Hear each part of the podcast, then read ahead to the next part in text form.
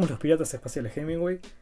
Esta vez, en este podcast de literatura, particularmente escritura, me voy a contener de hacer una entrada como le, hice en, el programa anterior que, que me, me emocioné. Perdón, me emocioné, me fui demasiado.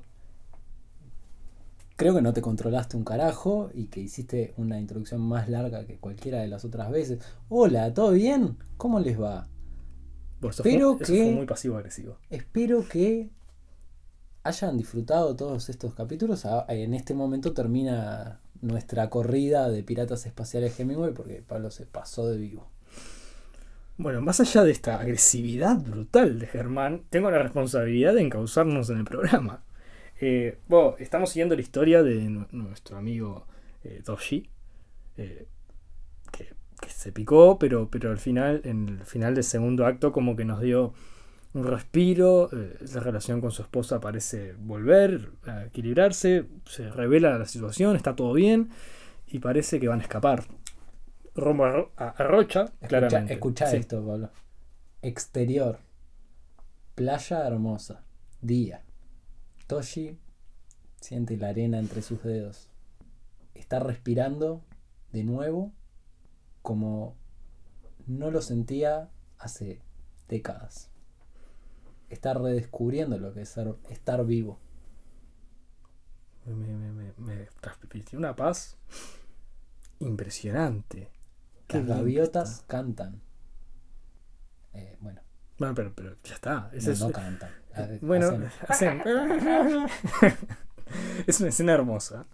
Y creo que transmite el, film. Nosotros estamos hablando en el programa anterior de cómo el, valor es importante en, esta escena del final del acto. Y, qué pasa? Los, los actos, cuando terminan, en los clímaxes, producen cambios grandes. Mucho más grandes de cualquier escena individual anterior. Y en ascenso. Pero reversibles ciertamente. El cambio reversible es un cambio, el final de la historia. Reversible quizás no sea la palabra correcta. Es reencausable. ¿sí? Y esto es una cosa positiva. Hay mucha paz. ¿Qué, puede salir mal? Bueno. Eh, y acá eso nos lleva al clímax, ¿no? Misma escena. De pronto, Toshi eh, siente de nuevo el peso de las circunstancias en su cuerpo y decide volver al hotel. Probablemente algo lo disparó en ese momento. Y acá tengo que hacer énfasis en, esto. Porque ya estamos en el tercer acto. El tercer acto es el a ver, final de la historia. A ver, saliendo de, del roleplay que estoy haciendo, sí. Eh, siento yo que ahora lo que corresponde es, bueno, que Toshi tenga una, un diálogo con la esposa para averiguar qué es lo que ella sabe. Sí. es decir, eh, lo anterior fue la, confesión, fue el el, decir, bueno, escapemos. El reencuentro. Vamos a, plantearnos otras posibilidades. Escapemos, escapa, escapan. Pero ahora, ¿qué, qué, qué, es lo que pasó? Acá es cuando se conecta todo, porque lo que estás preguntando es muy importante. Eh, vamos a definir antes, que, antes de responder eso, que, que hablamos cuando hablamos del clímax del tercer acto, o clímax del último acto, mejor dicho. Yo como comenté brevemente hace algunos programas, prefiero trabajar en estructuras de cuatro actos. En las estructuras de cuatro actos y tres no tienen mucha diferencia. Eh, es una estructura clásica, una estructura de cuatro actos. Un cuarto acto vendría a ser como un epílogo para muchas. Esencialmente lo que hace la estructura de cuatro actos es quebrar en dos el segundo acto. Esencialmente.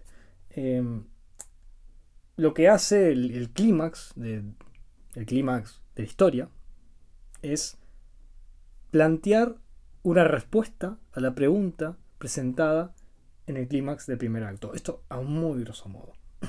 En el clímax del primer acto se presenta una pregunta y en el tercer acto está la respuesta y el final. Y es el máximo nivel del conflicto. A partir de ahí, todo baja hasta que termine la historia.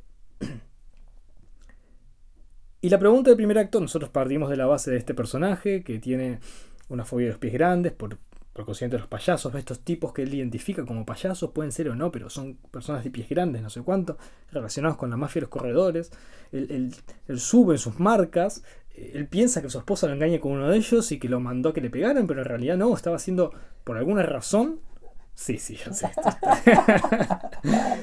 Por alguna razón está siendo extorsionada. Se reencuentra con su esposa, él descubre en el punto medio toda esta situación de, que está siendo extorsionada. Se, reencuentra con ella y ahora ella. Perdón. No, es, más fuerte que yo. La mafia de los corredores. Y los payasos. Ah. Pará, me, sacaste el partido, pero escúchame. Pero, pero, es verdad. Esto me sacó a mí. Toshi nos sacó. Pero ahí en el final se, revela todo esto. Y, la esposa, en este proceso que va camino al clímax, que es el ápice del conflicto, lo que está allá, allá arriba, Germán, allá, en el techo. ¿Estás viéndolo? Bien. Es. ¿Y qué pasó? Eh, ¿Por qué? ¿Qué me ocultaste? ¿Y cómo te extorsionaron? ¿Cuál fue? Y ella va. Eh, sí se quita los zapatos, se levanta el tobillo y le muestra un tatuaje que es una pata. Una pata. Es un tatuaje de una pata tipo de talco, de una famosa marca de talco. Claro, como una marca de huella. una marca de huella. Ah, y le dice que ella en su pasado era fondista. Durante muchos años fue fondista y se involucró con una logia de corredores de fondo.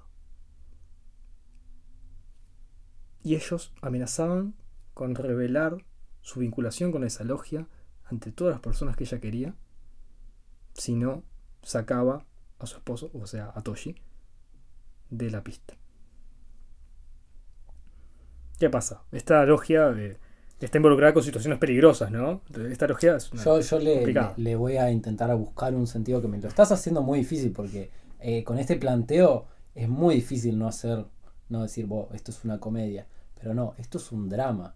Esto es un drama. Es una comedia negra. Y lo que está sucediendo acá es que la logia de los corredores piensa que Toshi es un fracaso. Y Toshi nunca fue, o sea, a pesar de tener sueños muy elevados, nunca fue un gran corredor. De hecho, estaba bajando el promedio de la pista. Me gusta mucho más eso de lo que veníamos manejando hasta ahora. Y como bajaba el promedio de la pista, buscaron las distintas maneras de disuadirlo. Y si fuera por eso, en este punto de la historia, la logia de los corredores ganó porque Toshi se exilia. Y ya está. y ya está. ya está. Pero, pero ¿qué pasa? Vos que puede ya estar. es que cuando. Ah, por cierto, eh, uno dirá, ¿por qué nunca vio el tatuaje en la pierna? Lo vio, vio el tatuaje, pero no entendía significado. Ella le daba alguna explicación tonta, pero ahí le dio el contexto y él le cayó todo. Y la complicación es que cuando ve eso entra en furia. Porque ahí entiende el contexto de por qué la están extorsionando. Y le pregunta, ¿pero, pero por qué? qué? ¿En qué te extorsionaron? ¿Por qué? Y ella le dice que hay una involucración, un involucramiento muy importante entre la logia de los corredores y crímenes contra otros miembros de la pista que durante años, para montar sus marcas, ellos iban y sacaban a patadas a la gente. Sacaban a, patadas, a patadas. es como lo hicieron con él. y ahora, y, ella quiso ocultar su pasado y, se apartó de todo y cuando se casó con él se, separó de ese mundo, pero ahora volvieron por él y no sabía qué hacer. Y él entra en furia y dice, no, no, yo voy a volver. Ella llora, llora y dice, no, yo voy a volver y los voy a enfrentar. Y si tengo que bajarles el promedio, voy a bajar el promedio. Porque a mí nadie me dice qué hacer con mis pies. Nadie. Nadie. Hermoso. Ahí toda la gente en el cine empieza a llorar. Toda la gente. Algunos por la emoción, otros por el dolor de estar mirando esto. Pero decime que, esto no está llegando a, a, que finalmente podemos tener un poco de esperanza en Toshi. Podemos Que tener un poco venía siendo una bolsa de boxeo el pibe. Podemos tener una, una- Y acá es cuando viene la ambigüedad del clímax. No llegamos todavía, pero vamos camino a eso. Que el clímax, en este caso sabemos que la carga del clímax tiene que ser negativa. Pero que sea negativo no significa que el personaje no progrese. Para nada. Pensemos otra vez en ejemplos clásicos, ¿no? Pensemos en algo no tan de serie. Pensemos en teatro. No sé, Macbeth, por ejemplo. ¿Sí? Eh, Shakespeare era un experto en la estructura. De hecho, manejaba estructuras de, de 4 y 5 actos eh, de forma excepcional. Y Macbeth, por ejemplo, es una inversión oscura. El, el- tipo, al final, termina. eh, o sea, desa- desaparece. O sea, él mismo se convierte en la causa de su propio desastre. Y uno asumirá que es una especie de justicia kármica. Pero el tono de la historia, por más que es un tono trágico, como muchas de las cosas que ha escrito Shakespeare, es un tono que desliza una idea de justicia. Uno no termina necesariamente desahuciado de un final presuntamente negativo. Y es ciertamente una exposición grande que él vuelva a la pista y que diga no me importa nada y vuelva y que su esposa lo quiera parar. Pero ¿tiene por qué ser malo? Va a ser malo para él o para alguien. Pero la pregunta es cómo. Y acá es cuando viene el clímax. Y el clímax, y acá quiero hacer una pequeña distinción entre el clímax y la escena obligatoria. Hay gente que los mezcla. eh, yo, en la práctica, te soy sincero, Germán, soy sincero. No creo que haya una sola respuesta para la pregunta de la separación del clímax y la escena obligatoria. ¿Sí? Hay gente que cree que son cosas distintas, que la escena obligatoria es un mecanismo que responde lo, lo presentado en el primer acto, como en el clímax del primer acto, como yo te- les decía hoy. Hay gente que cree que el clímax es directamente la, resolución de todo eso. Acá los vamos a tratar indistin- indistintamente y vamos a hablar específicamente del clímax, que es la resolución final, que en el caso de la historia de Toshi tiene que tener una carga negativa. Él vuelve, vuelve a la pista y enfrenta su miedo. Acá estamos ante una reversión positiva, en todo caso. ¿No? Digo, en revers- eh, como decías, en Macbeth, es como el héroe convertido Es una inversión oscura, Macbeth. en oscura. Sí. Eso. Eh, pero, Y acá Sí. es como que. ¿te parece? O sea, yo lo que estoy sintiendo hasta ahora es que como que Toshi viene siendo el, el- el- el protagonista indefenso de esta historia. Y como que se revela con las intenciones de volver y, y- y dar vuelta a la situación. Viste, pero, pero es importante. eso. Ahora, ¿cómo se va a resolver eso? Es otro tema. Yo Mm. lo que, lo que planteo ahora, cuando él vuelve para intentar solucionar todo esto, irá directamente a, a la pista a intentar hacer lo mismo que hizo otra vez Bueno, es una buena pregunta. para hacer sa- salir de su escondite a la mafia y enfrentarlos, o tenemos otras alternativas. Yo, por ejemplo, para estaba pensando en, en estas historias tipo Rocky. Rocky es tipo, bueno, eh, todo parece que, que- que va a perder contra Apollo Creed antes de la pelea, ¿no? Pero, pero ahí empieza como a seriamente, digo, es el, conten- el, el contendiente y bueno, Entrenar. empieza a entrenar y digo, inspirado por eso se, estaba pensando y para poner, materializar este el, conflicto de las patas grandes, que, que es, que es el corazón de nuestra historia, yo pensaba qué genial estaría que Toshi vuelva y haga unas clases de kickboxing. Bueno, un arco de entrenamiento. Estamos un poco tarde para el arco de entrenamiento, lamento decir. Sí, es verdad. Pero, te podemos hablarlo más adelante también. Pero hay algo que decís que hay que rescatar, creo. Que es que vos hablaste de como, como una progresión hacia algo positivo. Yo creo que, de hecho, estamos frente a lo que es claramente una situación de una inversión oscura, al estilo Walter White o Macbeth. Eh, estamos hablando del camino de, de- de un personaje que empieza inocente inocente y... y termina siendo eh, no inocente. Ah, en ese sentido te sigo, te sigo. Es una inversión Sí. oscura. Y probablemente termine di- directamente convirtiéndose en lo que teme. Es lo que indica la dirección de esta historia. No es obligatorio, por supuesto, pero es lo más lógico. en lo que tengo. Claro, es real. Eh, eh, y entonces, Y, y bueno, lo que quiero decir es eso, Sí. este, él si vuelve y hace lo mismo está, digo, consecuentemente también bajando el, bajando el promedio de la pista, sigue haciendo lo mismo. y bueno, lo que hace para mí es, él vuelve a Montevideo, en el clímax, su esposa lo sigue de cerca, pero no lo sabe. Espera la noche, ve salir a Pedro, sus compañeros, agarra un caño, cuando está de espalda calle, pega un cañazo en la nuca, cae al piso, lo empieza a matar a patadas. Los compañeros de Pedro intentan intervenir, pero uno lo para, dice no, y Pedro está en el piso, le pega, le pega, está horrorizado. Toshi está horrorizado, le pega, le pega, le pega, y queda Pedro inconsciente, tira el palo, todos lo ven, con miedo y con fascinación, y así él se convierte en el nuevo Pedro. Y su esposa Llega hasta el aparece. Llega hasta el punto. Llega hasta el punto. Y su esposa vuelve y lo ve, horrorizada. ¿Qué hiciste? Dice, puse el pie firme por primera vez en mi vida. Y ese es el clímax.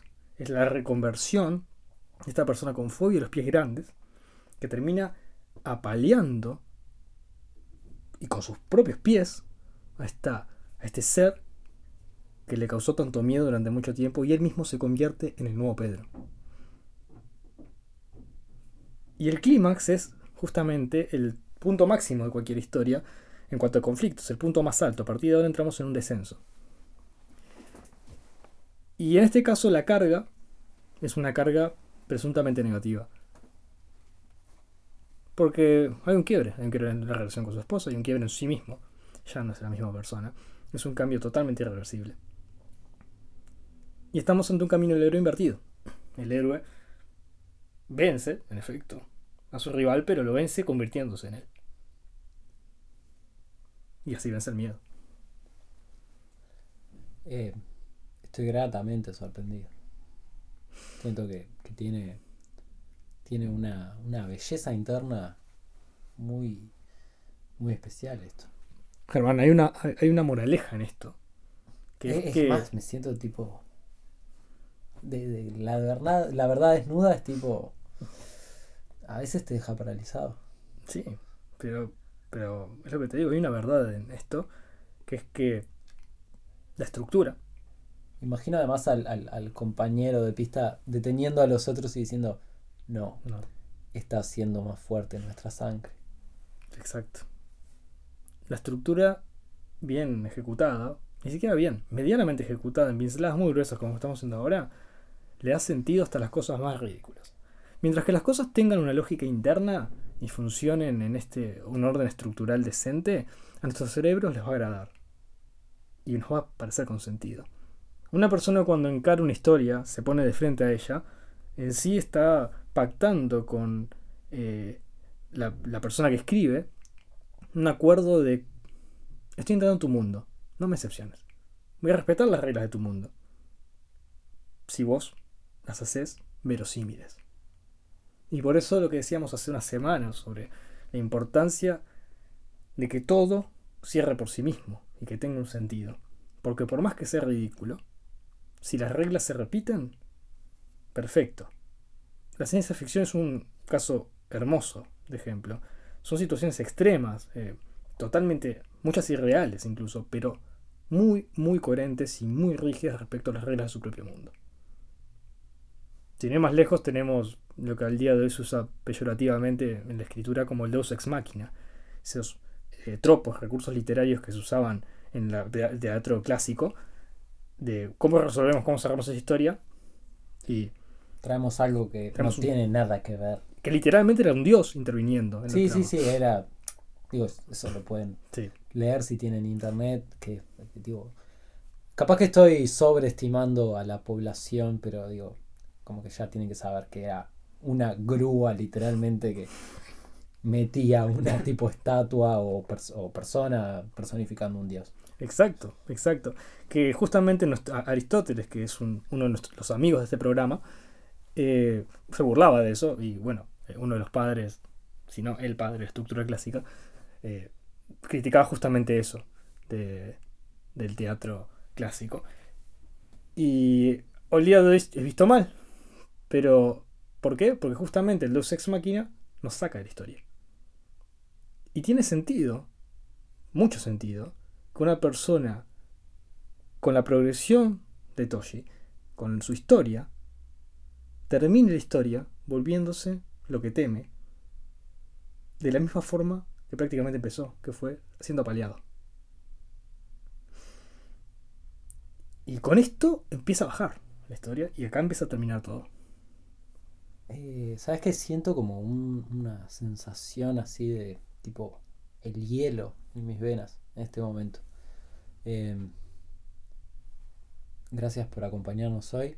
Esto fue Piratas Espaciales Hemingway en su entrega número 6 de la temporada en la que estamos ahora, porque las anteriores eran no canon. Apócrifas.